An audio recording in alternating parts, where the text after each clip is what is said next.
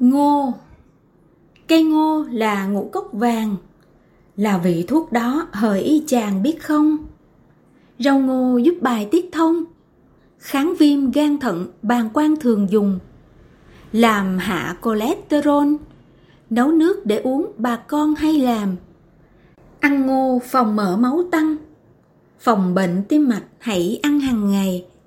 Phòng bệnh ruột già thật hay ung thư táo bón, bụng đầy khỏi lo.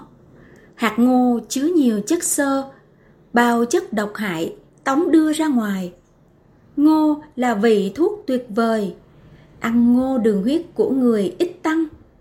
Người bệnh tiểu đường nên ăn. Ngô là vị thuốc rất cần cho ta